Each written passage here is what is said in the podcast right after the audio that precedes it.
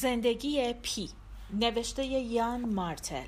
ترجمه گیتا گرکانی نشر ال گوینده دینا کاویانی. قسمت 27 84 من روی تارپولین خودم را لای پتو پیچیده بودم. میخوابیدم و بیدار می‌شدم و در رویا فرو می‌رفتم و به این ترتیب وقت میگذراندم. نسیم مدام میوزید. هر چند وقت یک بار از قله موجی قطره های آب میپاشید و قایق را خیس می‌کرد. ریچارد پارکر زیر تارپالین ناپدید شده بود. او نه خیس شدن را دوست داشت و نه بالا و پایین رفتنهای قایق را. اما آسمان آبی و هوا گرم بود و دریا به طور معمول حرکت داشت. از صدای انفجاری بیدار شدم. چشمهایم را باز کردم و در آسمان آب دیدم. آب روی من فرود آمد. دوباره به بالا نگاه کردم. آسمان بی ابر انفجار دیگری نه به قدرت اولی در سمت چپ من اتفاق افتاد. ریچارد پارکر به طرز هولناکی قرید. آب بیشتری روی من فرو ریخت. بوی نامطبوعی می‌داد. از لبه قایق نگاه کردم.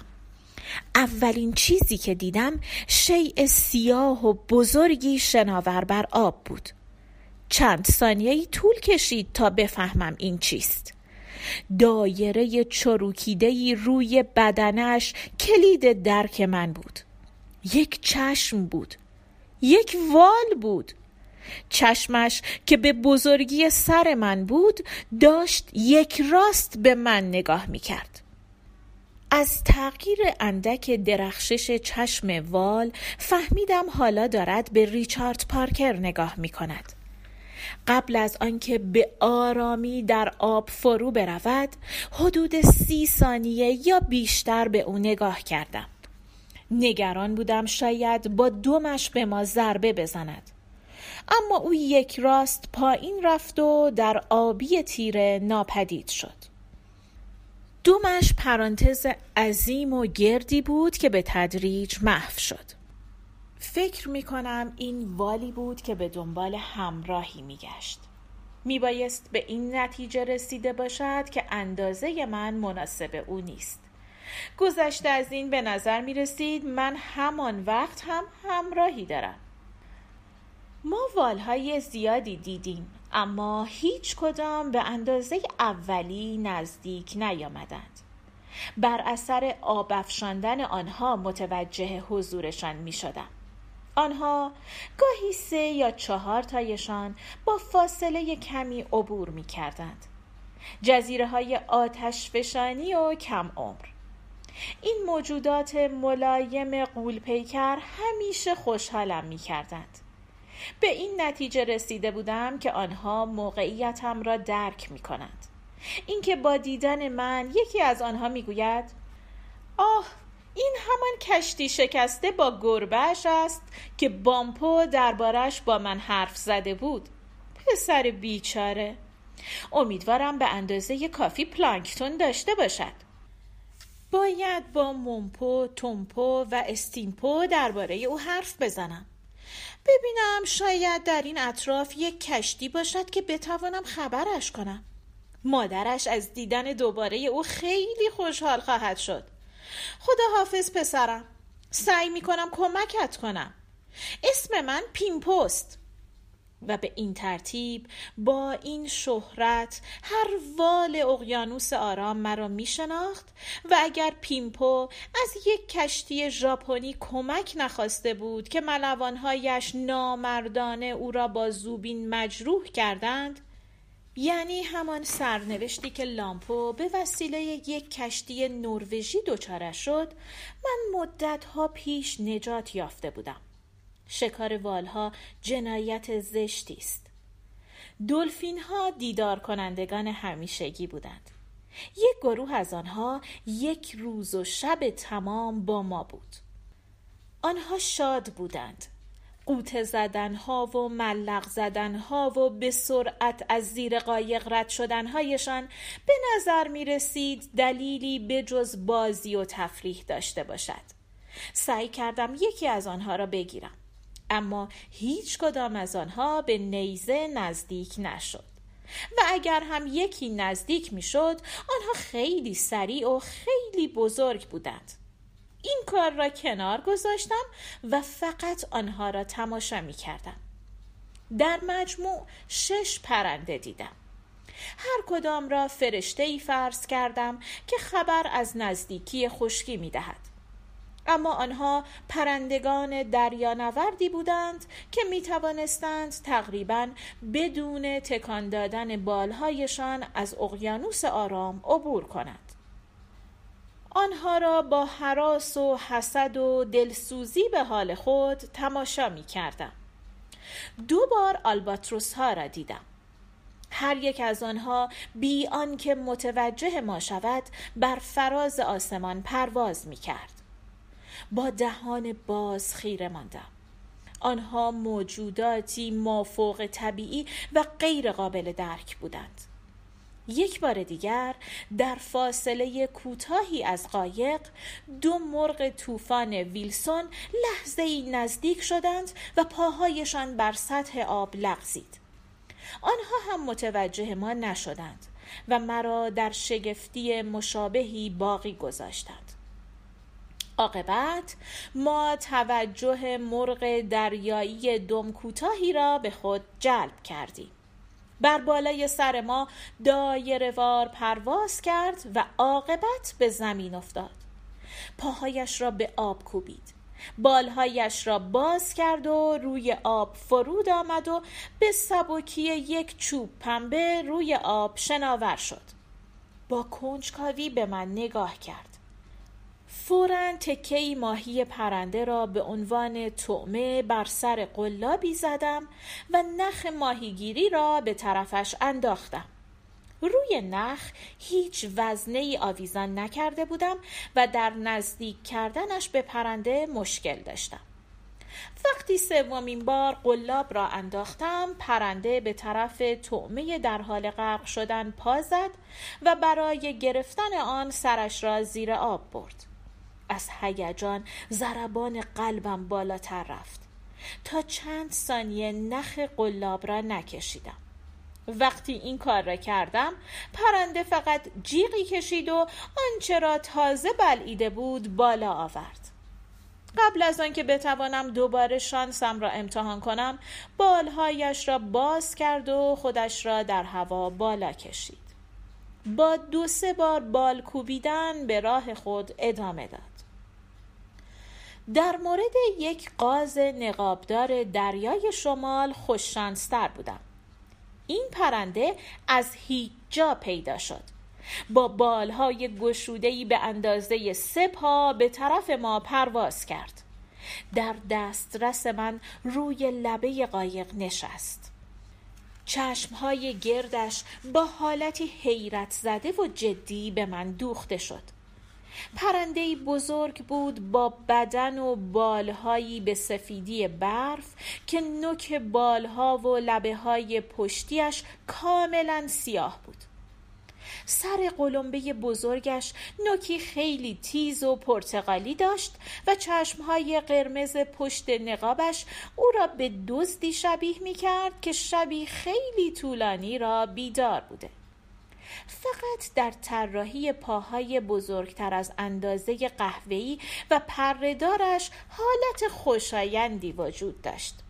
پرنده نترس بود. چندین دقیقه در آرامش با منقار به پرهایش نک زد. وقتی کارش تمام شد به بالا نگاه کرد و همه چیز درست شد و خودش را چنان که بود نشان داد. یک وسیله پرنده سیقلی زیبا و آیرودینامیک. وقتی تکی دلفین به او تعارف کردم آن را با منقارش از دست من برداشت و به کف دستم نک زد. با عقب کشیدن سرش در حالی که یک دستم منقارش را به طرف بالا فشار می‌داد و دست دیگرم گردنش را گرفته بود گردنش را شکستم. بخش های مختلف بدنش آنقدر خوب به هم متصل بودند که وقتی شروع کردم به کشیدن آنها پوستش کنده شد. من در حال پوست کندن پرنده نبودم. داشتم آن را از هم می گسستم. آنقدر سبک بود که انگار یک جلد کتاب بدون وزن است. به جای هر کاری چاقو را برداشتم و پوستش را کندم. به نسبت اندازش حجم گوشتش فقط کمی گوشت روی سینه ناامید کننده بود. بافت قابل جویدنش از گوشت دلفین بیشتر بود. اما از نظر من مزه آنها زیاد فرق نداشت. در معدش علاوه بر ریزه های گوشت دلفین که تازه به آن خورنده بودم سه ماهی کوچک پیدا کردم. بعد از شستن شیره معده از روی ماهی ها آنها را خوردم. قلب، کبد و ریه های پرنده را خوردم. چشمها و زبانش را با یک جرعه آب فرو دادم.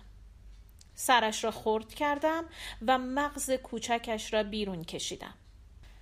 پره های میان انگشتان پایش را خوردم.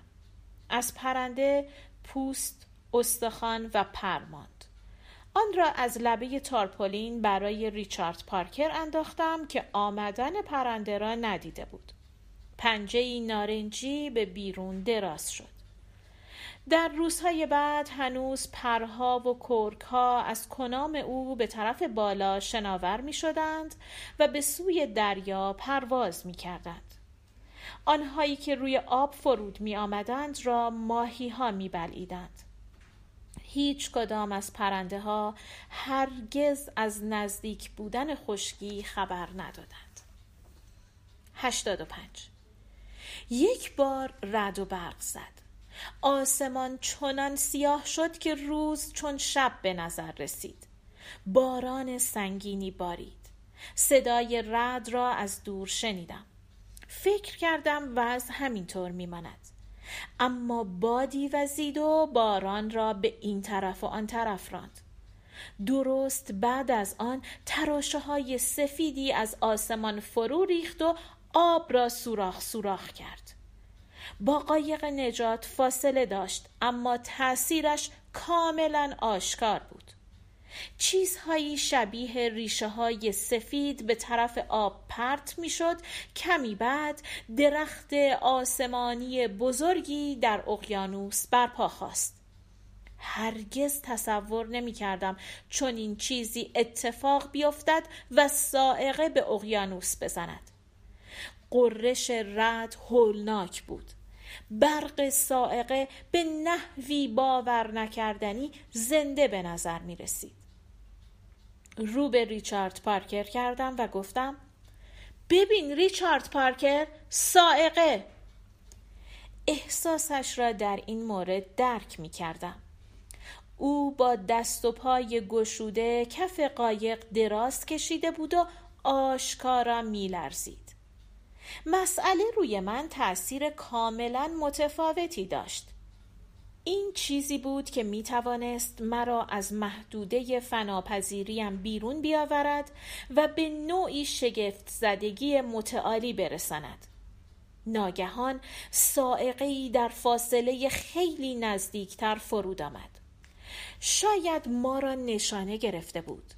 ما تازه از قله یک موج سرازیر شده بودیم و داشتیم از پشت آن پایین می رفتیم که سائقه به قله موج اصابت کرد. انفجاری از هوای داغ و آب داغ بود. برای دو یا شاید سه ثانیه خورده های قول پیکر و کور کننده شیشه های شکسته پنجره کهکشانی به شکلی موهوم اما در عین حال به شدت واقعی در هوا به رقص درآمد. ده هزار شیپور و ده هزار تبل نمی توانستند به اندازه آن سائق صدا ایجاد کنند. واقعا کر کننده بود. دریا سفید شد و همه رنگ ها ناپدید شدند. همه چیز یا نور سفید مطلق و یا سایه سیاه مطلق بود. انگار نور بیش از آن که روشنایی ببخشد نفوذ می کرد به محض ظاهر شدنش سائق ناپدید شد.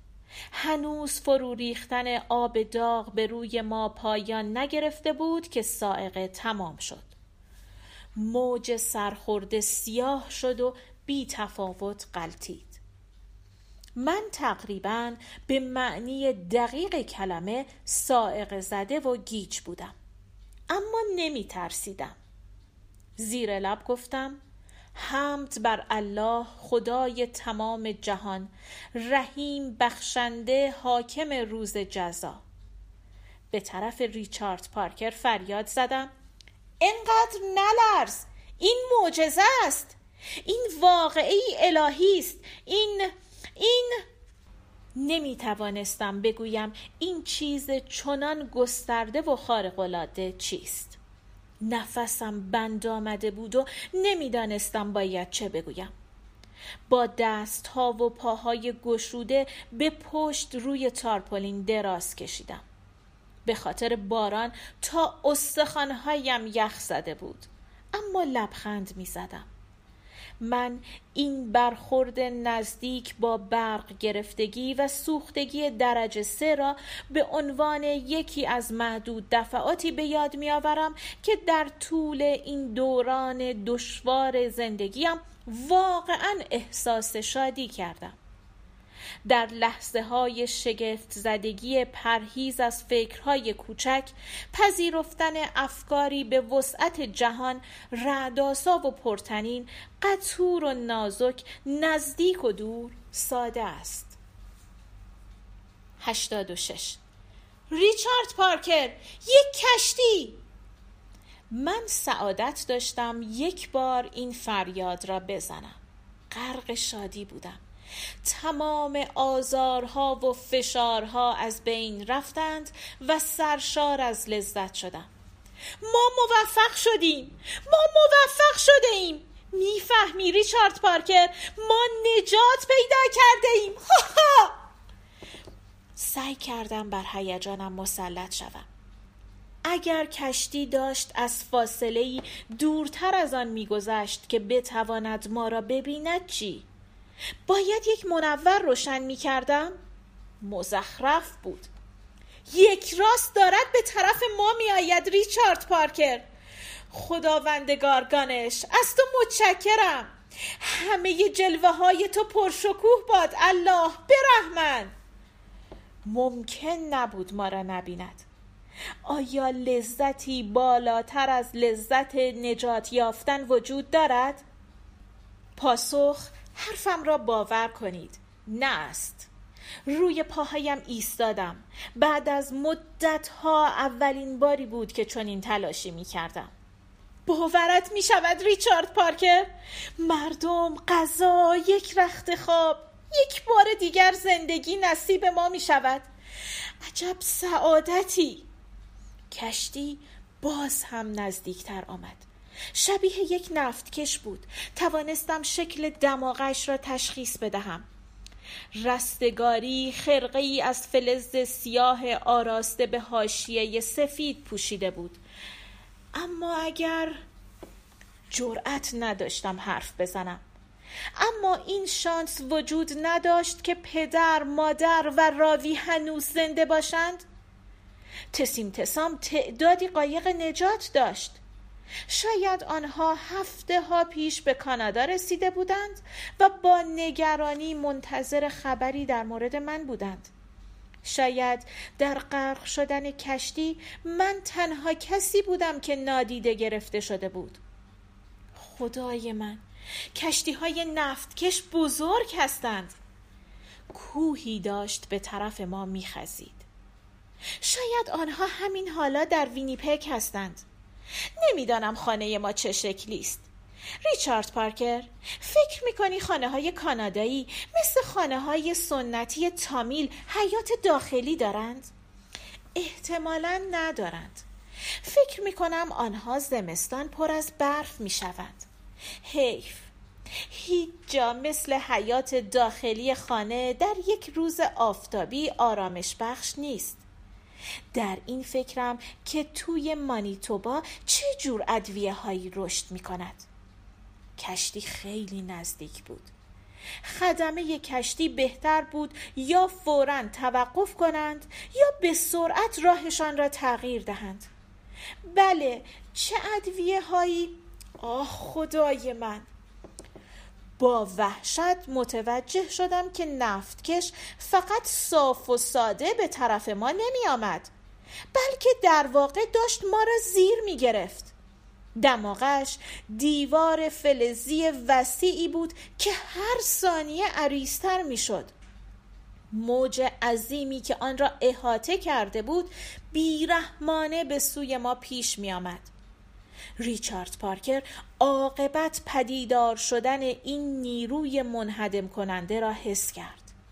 او برگشت و صدا زد. اما نه مثل سگها. صدایش مثل ببرها بود. نیرومند ترسناک و کاملا مناسب با موقعیت. ریچارد پارکر دارد ما را زیر می‌گیرد.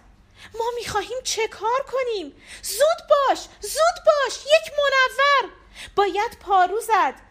پارو توی گیره پارو. آنجا. هوف هوف هوف. موج دماغه ما را بالا برد. ریچارد پارکر قوس کرد و موهایش صاف ایستاد. قایق نجات روی موج دماغه لغزید و با فاصله کمتر از دو پا با نفتکش برخورد نکرد. کشتی تقریبا به طول یک مایل لغزید و رفت. یک مایل دیوار سیاه و بلند دره تنگ.